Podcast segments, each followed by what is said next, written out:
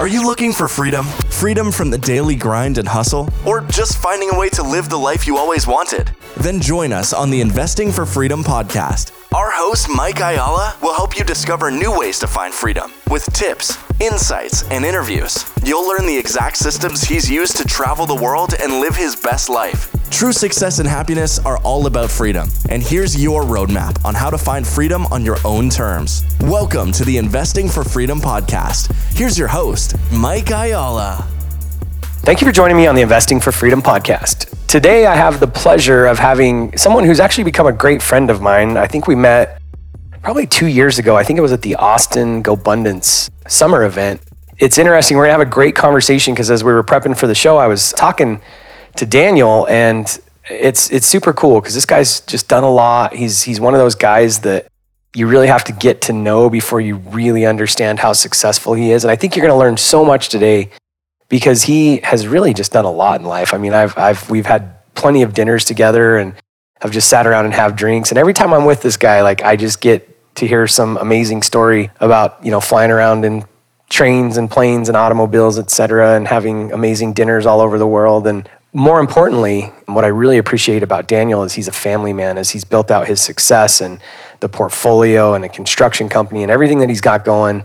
You can just really tell that he keeps his family as a priority. And I've said this so many times like, as we're building out all this that we do and we're investing for our freedom and everything else, I'm just reminded of that scripture. What does it profit a man to gain the whole world but lose his soul? And I always think of it in terms of like, what does it profit us to build out an empire yet lose our family? And when I look at Daniel and his wife and his children, they've done a lot of great things. And, you know, as he'll tell you, it always hasn't been perfect, but they've done a lot of great things and they've kept that intact. And so I'm really, uh, I admire that. And so, Daniel, Casey, thanks for being on the show. Yeah, it's great to be here. Thanks for having me. Yeah, so let's uh, let's dive into the questions and then we'll get into like who you are and what you do and all the good stuff. So, who has had okay. the greatest impact on your life? okay, so great. I actually thought about this because I know I've heard enough of your podcast to know these questions. I, would have to say this is sort of a three part answer. Uh, the, the quick and easy answer is my dad. My dad is is an amazing example of a servant leader. He's probably one of the most humble people I know, and at the same time, one of the most successful. He's uh, you know he's been a big influence. And then I also have uh, kind of the proverbial rich uncle, my my wife's uncle Bob, um, who I've known my whole life because we all grew up at the same church.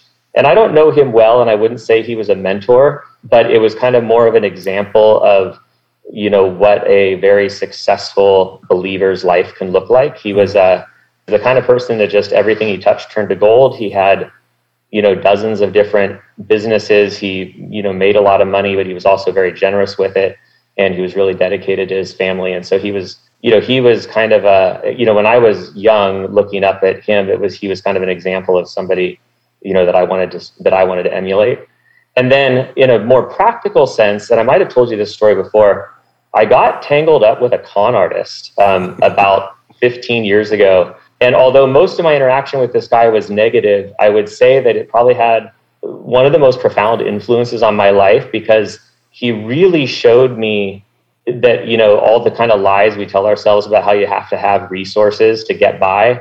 And it was, you know, and, and he actually convinced me to buy one of my most significant pieces of real estate and it's because at the time I wouldn't have thought I, I, I didn't think I deserved it or I didn't think I had the means to do it. And he basically convinced me that, you know, where there's a will, there's a way. And, um, you know, thanks to him, you know, we've made quite a bit of money off of that particular building. But, you know, he just taught me a lot of life lessons. And even though he was a criminal and a generally bad guy, I think there was just a lot of, you know, kind of opened my eyes to a lot of things. You know, it's such an interesting perspective. And I love that you could you know take a negative experience and you have told me that story and i think if we have some time i i'd like to get just like the the 30000 foot view because it is funny uh, although it wasn't probably funny at that point in time but i think it's great the perspective that you take on it because even one of your probably most negative experiences in your life like you learned so much and uh, you know i've thought about that for years there was a guy that i actually this was when Kara was pregnant with my third child and I was working out of town. The construction superintendent that was running that job was probably one of the worst people that I've ever worked for. And yet he taught me so much. Like he taught me so much about deadlines and things that were impossible. He'd be like, You got to have this done by tomorrow afternoon. And I'm like, There's no way it's impossible. and we would get it done. And so I love the perspective that you bring with that, that even through the negative experiences and everything, you know, you turned it to something, uh, a learning experience. Yeah, no, I mean, you know, being incredibly optimistic is, you know, my greatest strength and my greatest weakness. And it's probably what makes me susceptible to fall for con artists in the first place. But, uh, but you're right. I mean, the thing is, you know, there's, there's kind of no point in getting too down on things. You know, stuff happens and, you know, you either, you either wallow in it or you learn from it and move on. So, you know, we, we definitely, I mean, I definitely look back and view the whole con artist chapter as a uh, valuable learning experience. I'm not sure my wife has the same opinion about it, but uh, did she get to know him? fun. Did she get to um, know him pretty well? She did, and I'll tell you, she was she was onto him from day one, and I should have listened to her. You know, she was skeptical of him and thought something was off about him from the very beginning, and I kind of wanted to just blindly blindly believe that there was. Uh, you know, I kept on trying to, you know, ex, you know, you know, make excuses and find the, you know, find the silver linings all the time. But uh, yeah, that, I should have listened to her early on. I mean, I, I, feel like after all this conversation, we have to dive in. Do you mind diving into this a little bit? And sure, just, sure. Go yeah. for it. Just, I know we've talked about this many different times, and it can be a thirty-minute story in itself. But give us like the three-minute version. Well, so so the, the three-minute version is, is I had a business partner in my in my construction company and this guy was introduced to my business partner at his church. And the story was that he was a contractor who was moving back to the Seattle area from Alaska, and that he had gotten himself entangled in some sort of massive lawsuit with some large, uh, you know, large telecommunications companies because his business was that he installed, you know, cable lines like utility lines, and and so basically these law the fighting these lawsuits had bled him dry, but that he had you know this multi hundred million dollar settlement that was just days or weeks or months away from landing in his lap, and he just basically needed a little help to get by. And then he, you know, he was a very uh, kind of gregarious, friendly, outgoing person. He seemed very well connected. He knew lots of people and you know he was also just kind of a business guy so he was excited about hearing about our business and all the things. And you know he basically uh, you know acted as if he was really interested in investing with us or partnering with us or you know connecting us to people. That was kind of like he just needed a few thousand bucks to make ends meet or this or that. And over the course of i don't even know what the total time frame was maybe 18 months i think he probably bled us for about two hundred thousand dollars in mm-hmm. total. I mean, it was all it got a little more complicated than just two thousand bucks here and there, but yeah, I mean, so that and and in the end, you know, he didn't turn out to have. I mean, it, in the end, it turned out to I think be hundred percent just a complete scam. But he had a bunch. There, there was us and probably another at least half a dozen sort of major players in his scam, and part of part of what made his scam work was that he was using each of us to make him look credible to the next guy. So, you know, he would take me along with him on on, you know, business trips and he would introduce me as his partner. And so I have credibility and you know, you could you could look me up and find a background, you know, my company was real. You could see jobs we were doing. And so I think other people would figure, well, if Daniel's real, then Ron must be real. You know, and I was doing the same thing with other people that he was introducing me to. And, and it turns out we were all just being kind of strung along. That's interesting. Is this the same guy that you'd get on jets with, or was that it? Yeah. So one of the well, there was there was two different people that he was trying to work this scam with that were in the private jet business. One of them was actually in the yacht manufacturing business. And one of those guys, you know, Ron basically told him his whole story and explained, and he acted as if he was shopping for a jet. You know, as soon as the uh, you know, as soon as the settlement cleared and the money came in, he was looking to buy a jet and he acted like he was particularly interested in this guy's and he was looking to sell it. So he basically let us demo the jet for, uh, you know, over the course of, I don't even know what it, you know, six or eight weeks. I think I logged something like 45 hours on this guy's jet, theoretically on on the con artist's dime, you know, who was supposed to be paying the guy, and and you know that guy never got paid anything for it. It was he just got totally totally stiffed for the jet time, you know, but you know, that was kind of the, you know, he was just one of the casualties. Yeah. Well, and I, again, I think, you know, your outlook on it, the, the way you even, you know, have explained that story and everything else, it just, there's bad actors out there, right? But you've got so many more positive stories. Um, I, you know, I think sometimes people would let a situation or a circumstance like that. Oh, I'm never going to trust anybody again. But obviously, you know, we've got to have partnerships and work together in life and everything else. And unfortunately, there's bad actors, but you just move on, right? Yeah, no, exactly. And I and I mentioned at the beginning, he did encourage me to you know to purchase our office building. So when when I met him the, when we first met each other, we were leasing an office just in some you know some big building in you know the town we we live in, and you know he was the one who kind of said, "Why are you wasting your money on on a lease? Just go buy a building." And I'm kind of like, "Well, we don't have the money to buy a building, right? Like, I mean, I'm just assuming you have to have millions of dollars to buy office buildings." Mm-hmm. And he was kind of the you know person who sort of pushed through those beliefs and just was like, no, no, no, you just go, just go call the banker, tell him, tell him all your big plans, tell him what you're going to do, you know? And it really, I mean, he was really the catalyst for, you know, for us going and buying an office building. And so we actually, we bought an office building in some respect, horrible timing, but again, it worked out. We bought it in 2008. So right before the whole real estate collapse. Uh-huh. And then the plan was that we were going to, it was a, it was a health club it was its current use was a health club. We were going to convert it to an office building, and then our company was going to occupy the upstairs, and we were going to rent out the downstairs to tenants. And so the upside of buying a building in 2008 was we were doing all those renovations in that little window of time, but when all of the you know when all the residential and commercial contractors hadn't quite accepted that the world was coming to an end, and so they were still trying to keep all their guys employed. And so we basically got all of our renovations done at a fraction of the cost because people were bas- were just bidding costs to do things to keep their guys busy. So we got a really really nice we got a lot of really really nice work done for a really affordable price. And then the downside was we couldn't get any tenants in there, and it sat vacant for the next couple years. And so it was it was pretty rough at one point in time. You know, at one point in time we were you know definitely upside down in the building. But then as things started coming back, the building went up in value. We were eventually able to get it leased out uh, started cash flowing.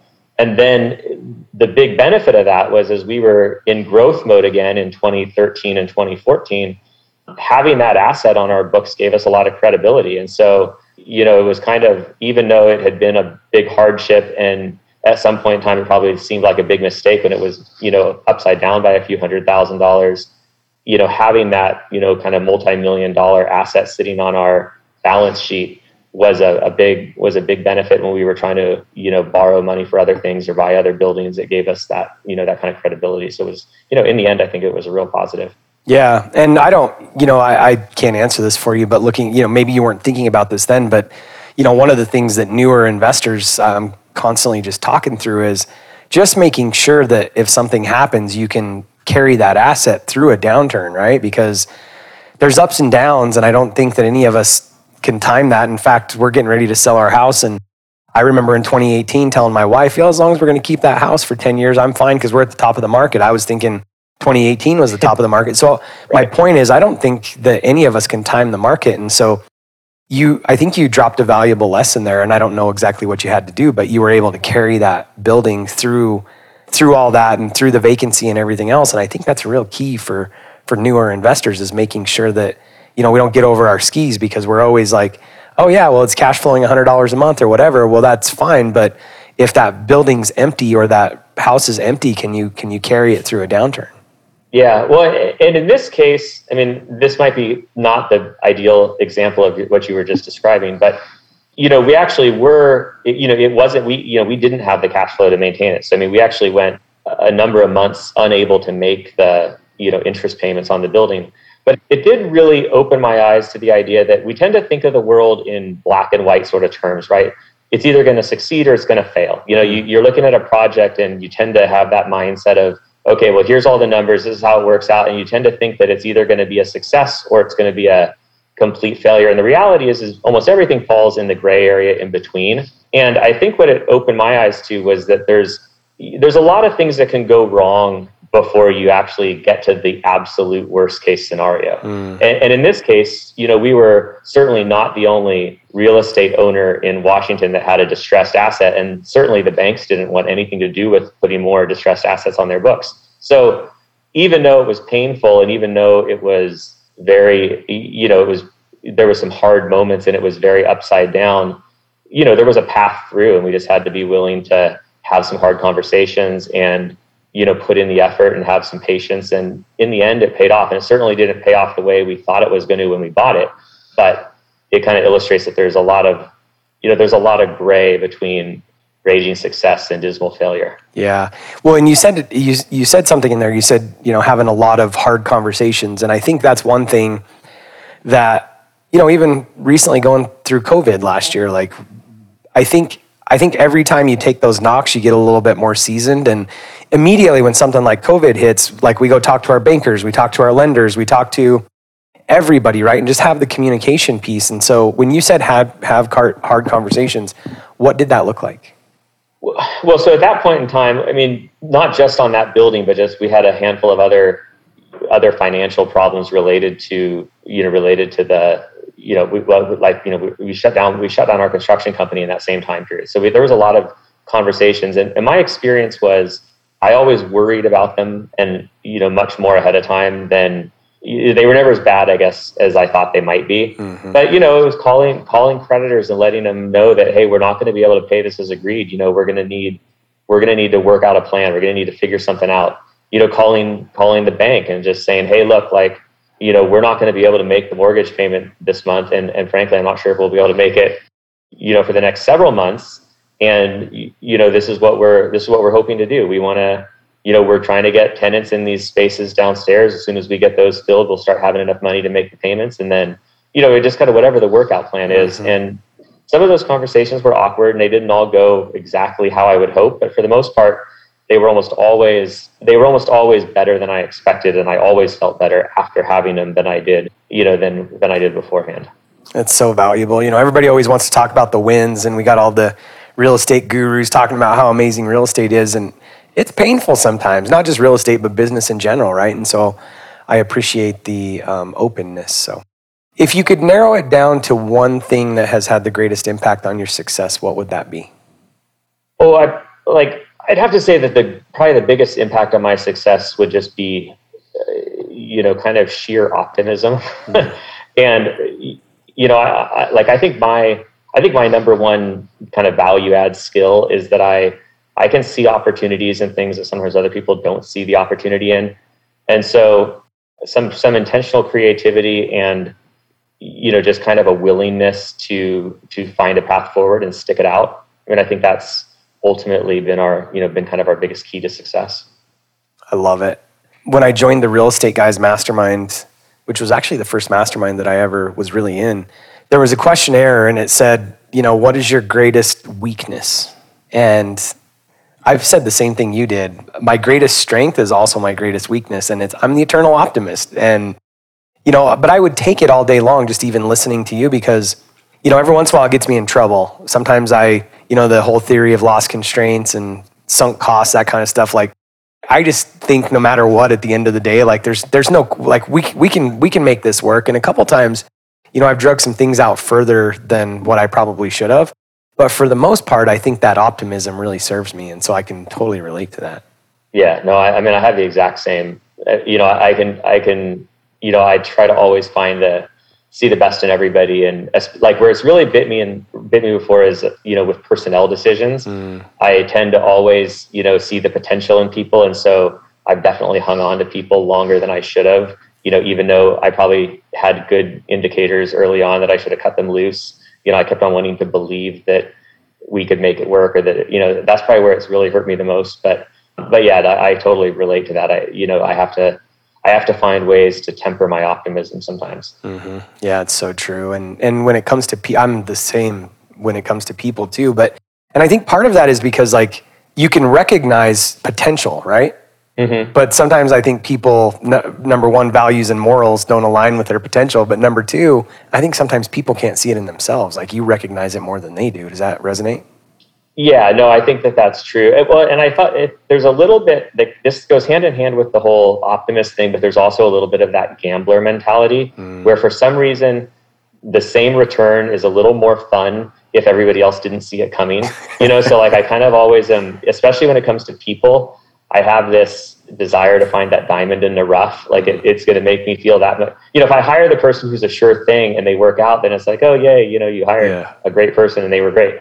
But if you hire that person who had no track record and you just you know saw them on the sidelines and, and realized that they'd be a good fit then they turn out great that just feels like so much more of a win and, and that's kind of a on one hand that's probably that's probably a mindset that really works against me in a lot of ways but but yeah there is that kind of you know i'm always looking for i'm always i'm always intrigued by the possibility of finding those diamonds in the rough. I love it. That's great. What was your greatest setback and what did you learn from it? My greatest setback you know so when we when our construction company failed in 2010 it led to us uh, personally declaring bankruptcy in 2011 you know there was a, probably a lot of different things that led up to that that setback.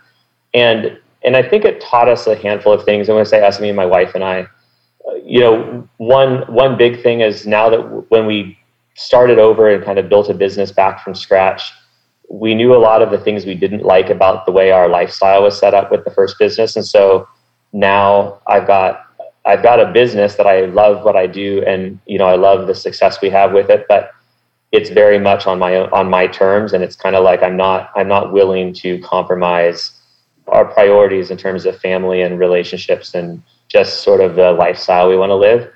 So that's probably a big one. Uh, the other thing is, I think having actually gone through, you know, sort of that rock bottom kind of experience, I think it, the, I think the big lesson we learned was it wasn't as bad as we thought it would be. Mm. I think I remember I can remember conversations in tw- in 2010 between me and my wife and between me and my business partner and you know, just kind of the fear of not knowing what was going to happen. I mean, I wasn't, I really didn't know what was going to happen. I think I thought, you know, people were going to, you know, show up with a moving van and start hauling away all my stuff. And, you know, it's like, I didn't, I didn't know what was going to happen. I was, there was so much fear and I didn't think I'd ever be able to start another business. I had all this, I had all these misconceptions and then going through it and realizing that, you know, at the end of the day, I mean, we're, we were healthy, our kids were healthy. We had a strong, we had a, you know, a, solid marriage, a happy family. Like we live in America. Mm-hmm. You know, there's like a lot of.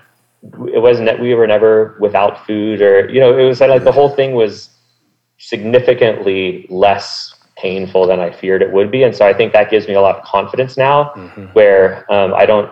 You know, even at the beginning of COVID, I feel like I have a lot of friends who maybe they got through the last recession kind of like white knuckling it but they never actually hit rock bottom. Mm-hmm. and so i don't think they realize how you know they have a different perspective. And i and i feel like there was a lot of people at the beginning of of covid when you know the market was crashing and everyone you know people were concerned. I think that there was a lot of people who were afraid of you know failing or afraid of a collapse. And and having kind of gone through it once it, it doesn't seem nearly as scary to me it kind of moves the risk barrier. I guess not not not that it's any further away, but that I'm okay. The worst case scenario is I've already been there and I'll get back faster. Right, exactly. That's exactly it. It's not it's not that I have any desire to go through that again and hopefully I've learned some lessons that would allow me to avoid it better, you know, a second time around, but it's just that idea that, you know, even at even at rock bottom life's still pretty good. Yeah. So let's dissect this a little bit because you know obviously we're in GoBundance together. I, we don't need to talk about your net worth and everything like we would at GoBundance, but obviously you're you're worth a million because that's the barrier to entry. And and I happen to know you know you're doing quite a bit better than that. So you went from bankruptcy. Tell tell me the other side of that because uh, I mean obviously that wasn't that long ago. So what'd that look like? Yeah, so you know so okay the, the quick timeline was we declared bankruptcy in 2011. We sort of scratched around doing various things, basically trying to pay the bills, you know, for a couple of years, 20, 2011, 2012. I was, you know, my, my background was as a contractor. And so we were doing small construction projects as a subcontractor on, on kind of commercial work, which was really the only thing going at that time of in the economy. The big, the big thing then was a lot of those, there was a lot of retail spaces that had been uh, vacated by some big bankruptcies that happened in the downturn. And so there was a lot of different you know businesses that were kind of scooping up those vacant spots. So there was a lot of work in our area doing these commercial tenant improvements. So we did a lot of we just did the stuff we knew how to do. We did demo, we did concrete cutting, we actually hung some acoustical ceilings. Uh, we were just basically anything we could do to pay the bills, and it was basically myself and I had one key employee who had stuck with me through the whole thing, and then we kind of hired a few other people here and there. But it was really small for a couple years and then we started to gain some traction 2013, 2014. We started to do work as a general contractor. By 2015 and 2016, we were doing some larger projects. We were starting to do some, you know, four or five hundred thousand dollar uh, general contracting projects where we were subbing out most of the work and we were just self-performing bits of it. By that time, I probably crossed the million dollar threshold somewhere. I don't I don't know exactly because I wasn't actually measuring it, you know, on a regular basis back then, but probably somewhere around 2016. Mainly because some real estate we had had had appreciated enough that we were kind of back in the black and we probably crossed the million dollar mark. And then that's when, and so then 2016, 2017, we started doing some much larger construction projects. We kind of for the first time started putting a little money in the bank. And, and then in 2018, we made a complete shift and decided that we wanted to get into real estate investing full time and wanted to stop stop being a contractor for other people. And so bought our first eightplex. We bought an eight unit apartment building using that the, that little bit of money that we had kind of uh, sacked away in 2017 and 2018. We were able to use that for the down payment on an eight unit building, and then went from there. We bought an eight unit building, and then a 12 unit building, and then a 10 unit building, and then a 30 unit building, and then as we were talking about earlier, we just closed last week on a 52 room hotel, and I'm closing on Tuesday on a 64 unit apartment community, which is actually our first real full size apartment community. It's multiple buildings with a clubhouse and a pool, and you know it's actually kind of a full community as opposed to one standalone building. And and we don't and we've gotten completely out of the customer construction world. We kind of we worked off our backlog, and somewhere around the end of 2019, we did our last completed our last customer construction project and now all of the construction work we do is on our own properties. Wow. So you you guys decided to i just want to make sure that i'm in 2018 you guys decided to really stop performing outside of yourself and that's when you started investing in real estate and so that was like three years ago? Yeah that was three well yeah we're almost not even quite three years ago from when we actually bought the first eightplex. We wow. i probably made the decision I, I, I don't remember the exact date but somewhere in the 2016 timeframe. I don't even know. It was one of those.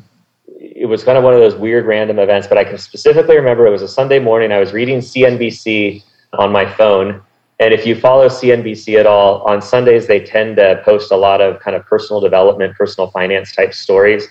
And I just ended up sort of reading one article and then kind of going down the rabbit hole of clicking the links and reading more stuff and it just really got me it was like my first time my eyes were ever open to the whole concept of personal development. And as a result of that little you know reading episode on a sunday morning i ended up reading a couple of books. One of them was the slight edge.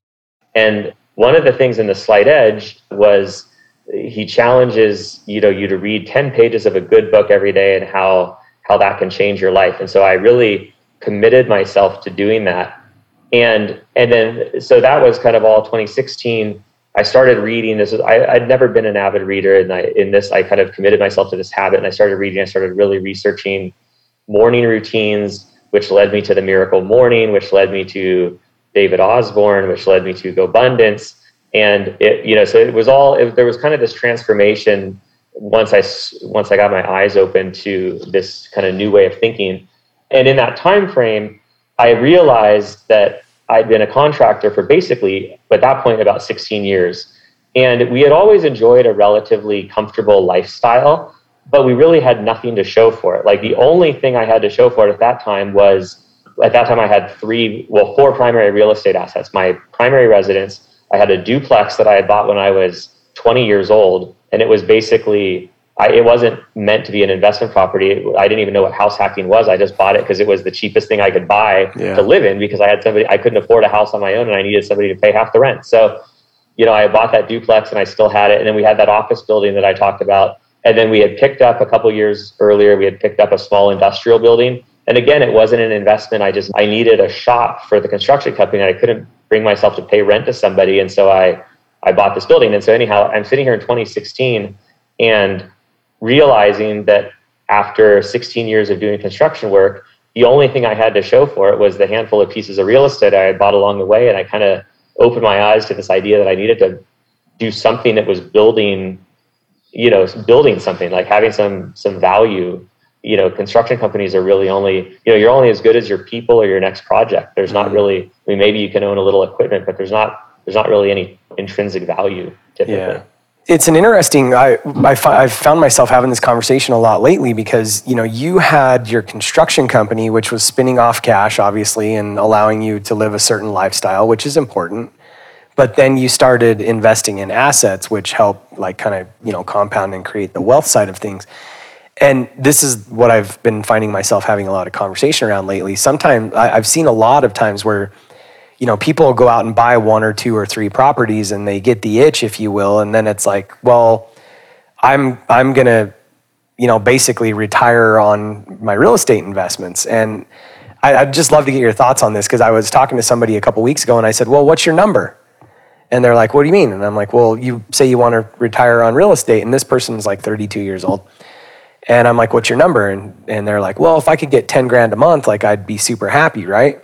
And I'm like, well, what do you got right now? And they're like, well, I'm at like 350 a month. And I'm like, so basically, if you got a hundred, you know, you got a hundred dollars a month or even two hundred dollars a month per unit, and you want to get to ten thousand, like you got to have a pretty big portfolio, right?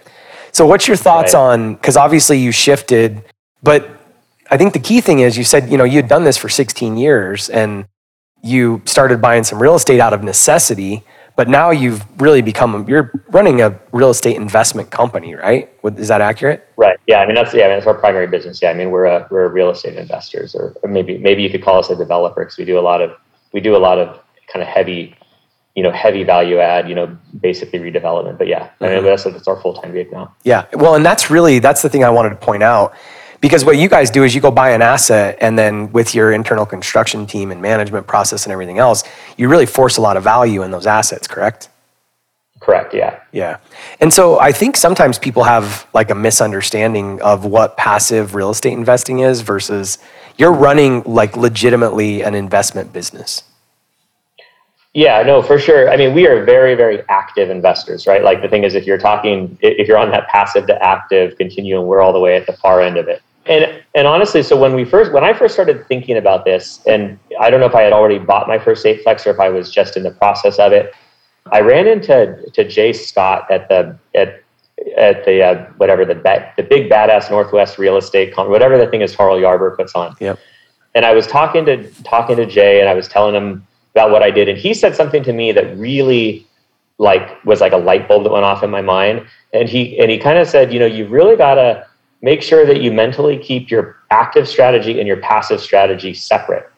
And and I think what he was getting at was so when you buy an asset, like when we, like you know for us, if we buy an apartment building and then we do a bunch of value add renovations and then we refinance that apartment building and if we essentially choose to keep it those are really two totally separate transactions. It's really like we did a flip and then we bought it. Yep and you've kind of got to recognize that like you know so for me it was this real kind of aha moment that was like we make money doing the flips. Yeah. you know once we flip them you know that's where we create all the value. We create all the value and we buy it in some sort of a distressed or semi-distressed situation. We do all of the hard value add work both the construction and the management to get it up to market value. Once it's at market value we have the option to sell it at that point. If we choose to hold it we're essentially choosing to buy our own project and sure we save the real estate commissions. But I mean, it's really, it, you know, and so keeping that, I think for a lot of investors, especially, you know, we talk to a lot of guys in Go GoBundance who are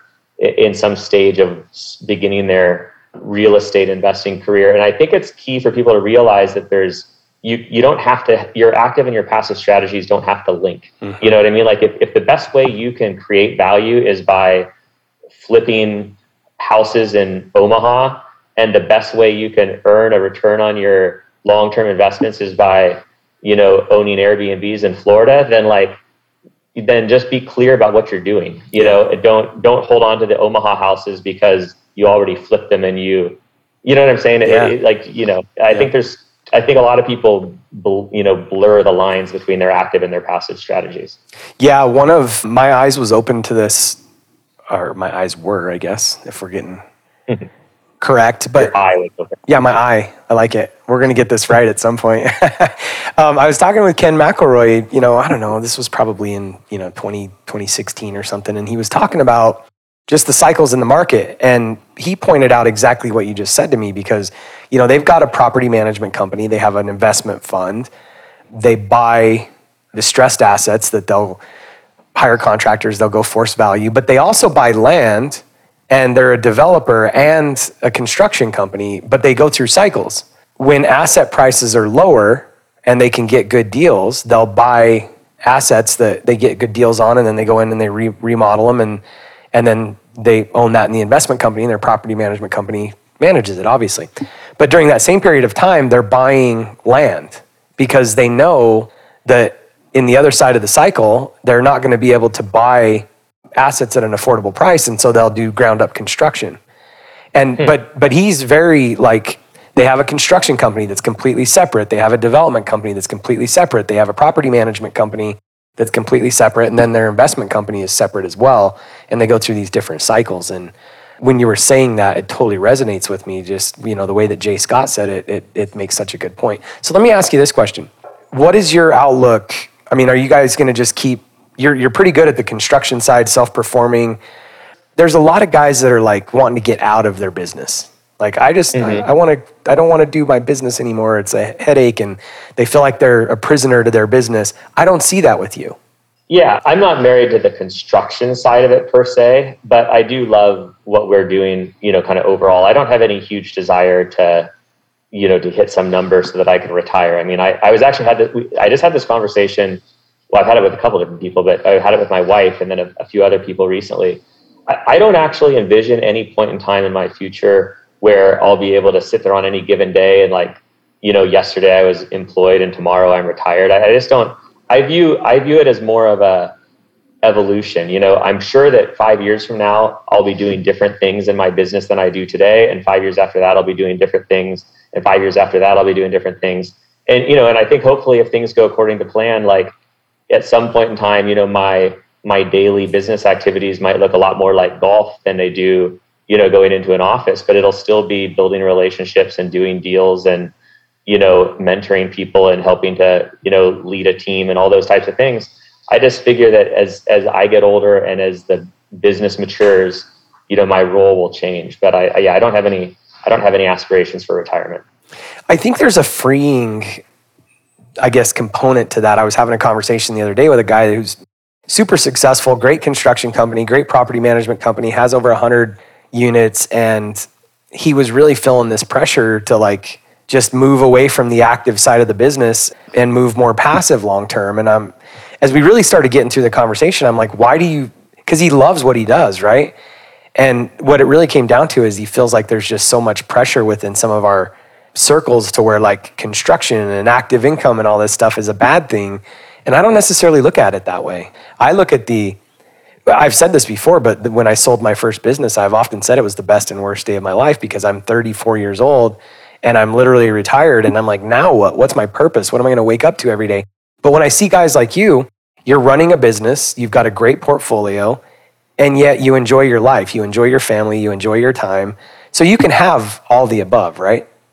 Yeah, I mean, for sure. You know, they, yeah, I, the whole idea of, well, I mean, what's the cliche? You know, don't, uh, you know, if you love what you do, you never work a day in your life. Mm-hmm. I mean, I think the whole point is to build a life where there's not a separation between work and life. You know, it's mm-hmm. just life. Like I don't, you know, I, I enjoy what I do. I enjoy, I enjoy, you know, traveling with my family. I enjoy coming down here to Palm Springs. I, you know, I enjoy, I just kind of enjoy the whole package and it all fits together. It's not, I don't have, I don't, I don't worry about, you know, oh, did I spend too many hours at the office this week or whatever, you know, I just do what I, you know, we just do what needs to be done. And it's, mm-hmm. it's a, you know, it's, it's all in harmony, I suppose. Maybe work-life harmony is the key, not work-life balance, but yeah, I love that. Yeah. I don't, yeah, yeah it's, there's actually a guy that I've gotten to know pretty well. He was on the podcast at one point in time. His name's Kyle Depias, and he's become a great friend. But he puts on these events for high performing entrepreneurs.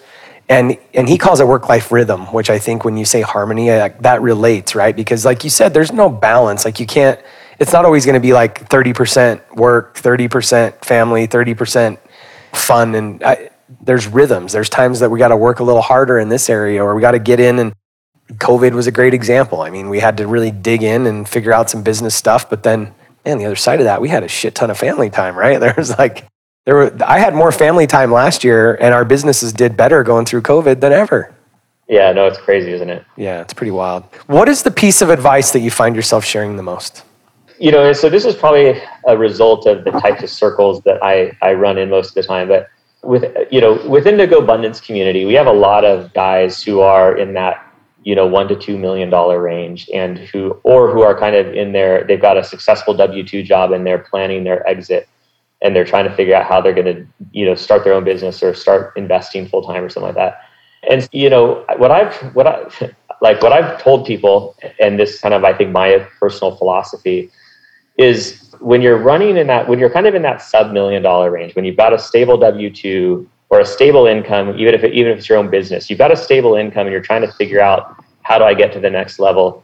I'd say you know when you're in that first phase, it's figure out what it is you can do that provides the greatest amount of value and do as much of it as you can. Live cheap, house hack if you can, make your you know get your living expenses as low as possible, and basically just work and build up uh, you know build up a little bit of you know a, a little bit of a nest egg and then when you get to that you know when you kind of get to that next level like let's suppose you cross that you know somewhere around that million dollar threshold.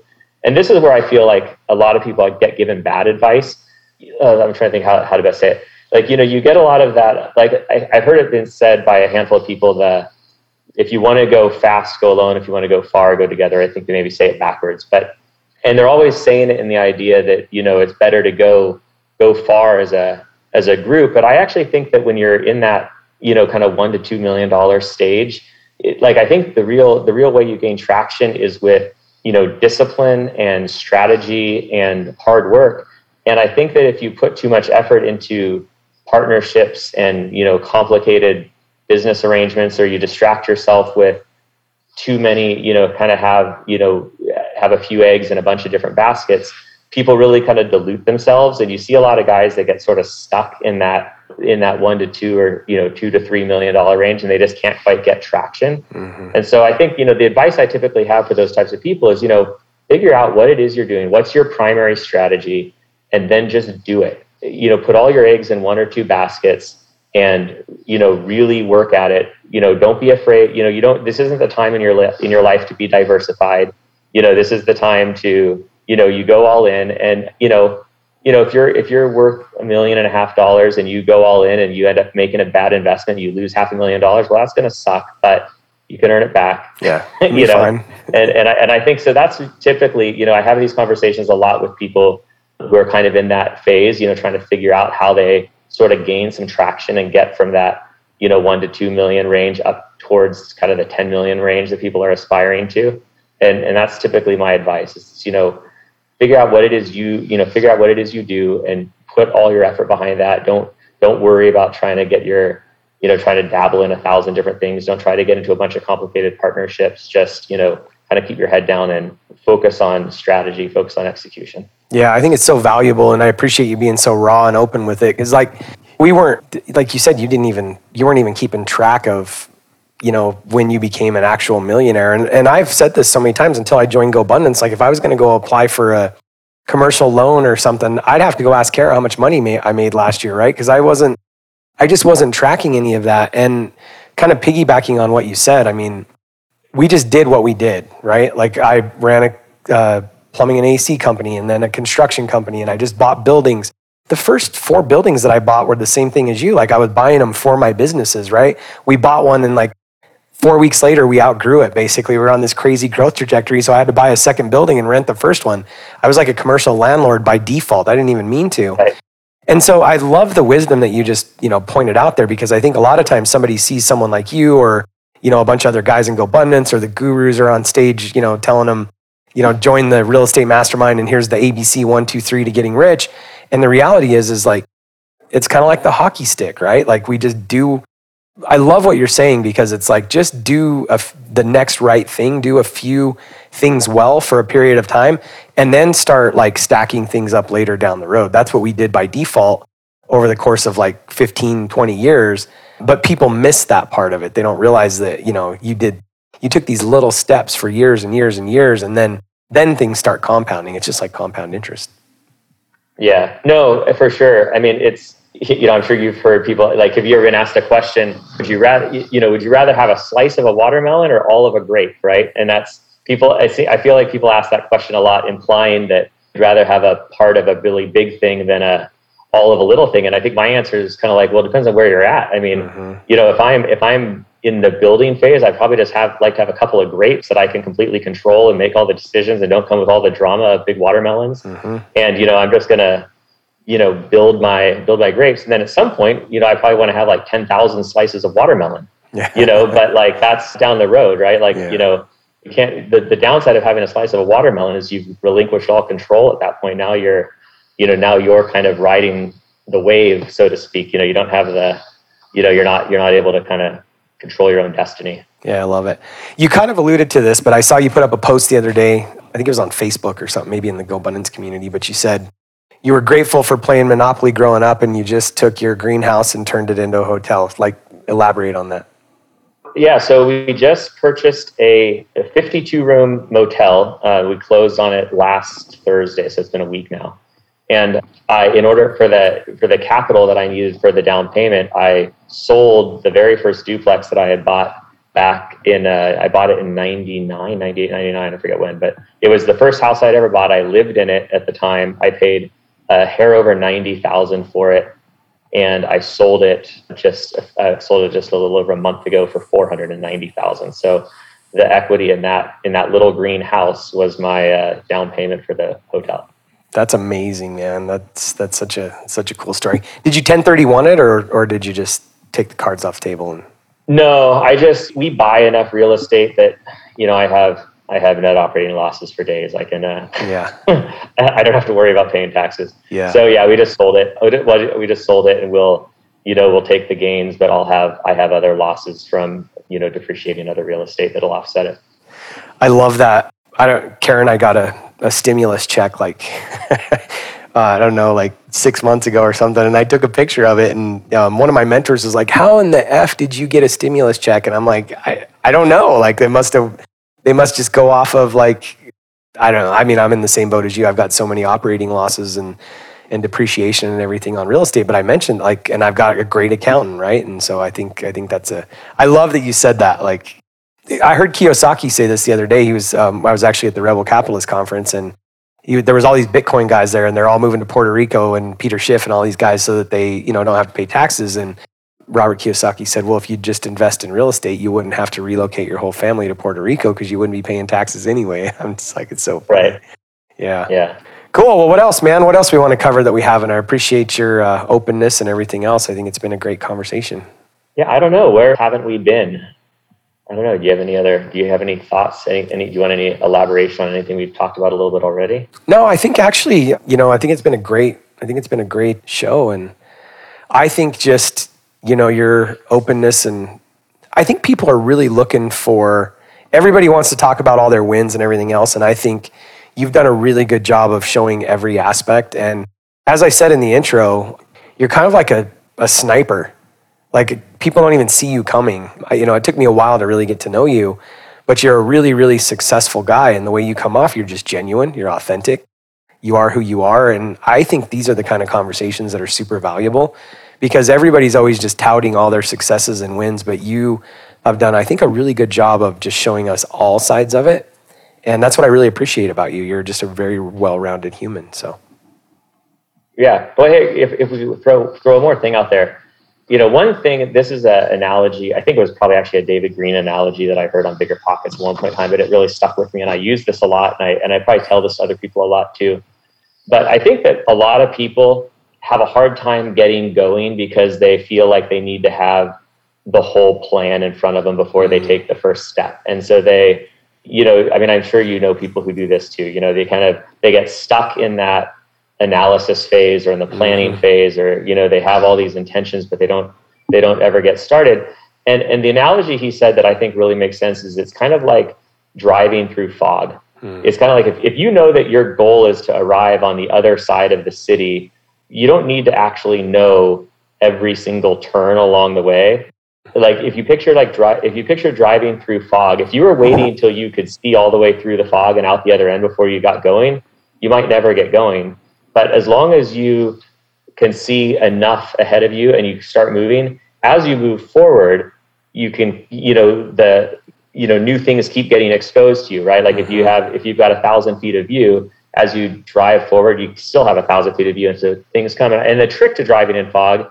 is you can't drive faster than you can react to the new information you get, right? Mm. So you don't want to start. You wouldn't want to like race through city streets at 100 miles an hour because you'd never, you know, you, you wouldn't have time to react to the obstacles. But if you just move slow and steady, you as things get revealed to you, you can trust yourself to make the right decision. You know, you turn left, you turn right, you avoid, you know, you avoid the dangers. And I think that running a business or you know making investments or you know really anything you want to do in life is a lot like that. You don't need to know the whole plan. You just have to have a general idea of where you're trying to go. You've got to have a general idea of what your strategy is. And then you just start moving and you don't go so fast that you won't have time to react but you just have to trust yourself that as you you know as you move forward and new information is presented to you you know you consider the you consider the information you make decisions you turn left you turn right you do what you need to do and you just keep moving forward. And I mean, that's I think ultimately how you you know get anywhere. I love it. I've thought, and I think you'll probably appreciate this, knowing you'll. I think a lot of my listeners have probably never driven a vehicle that didn't have power steering, but this is how I see what like that fog analogy is amazing. But my first truck didn't have power steering, and it was really hard to turn and adjust mm-hmm. and steer if you're not moving. And that's how I right. think about what you just said. I'm actually going to go back and listen to that part of the conversation because that was that was pretty valuable. But I've, I've seen that with power steering for a while. I mean, if you're not driving, you can't steer. So you got to get moving, yeah. start heading the right direction, and then we can adjust along the way. So super, yeah, super, no, exactly. That's a good that's a good way to put it. Yeah, super valuable conversation, man. So if people want to reach out to you or have a conversation, where's the best way for them to find you? Well, they can find me on Facebook. You know, I'm just on Facebook as Daniel Casey. You could also they could also email me. I'm Daniel at BlackRockNW, like Northwest.com. Awesome. Well, I really appreciate your time. And like I said, I've just really grown to really appreciate who you are as a human. You and Shirley are obviously just, I think you're living the whole circle of value and you're a value driven person. And so I was, I've been excited to have this conversation with you. So thanks for your time. Yeah, well, thank you. I appreciate that. Yeah, cheers. If you found value in this episode and you know someone who's wanting to start or move further along in their journey toward investing for freedom, I would be forever grateful if you would share this show with them and help me get this message out to more listeners. Also, if you enjoy what you've heard, I would appreciate it if you take 30 seconds and leave me a five star review and share this with your friends. And until the next episode, cheers to moving further along in your journey of investing for freedom.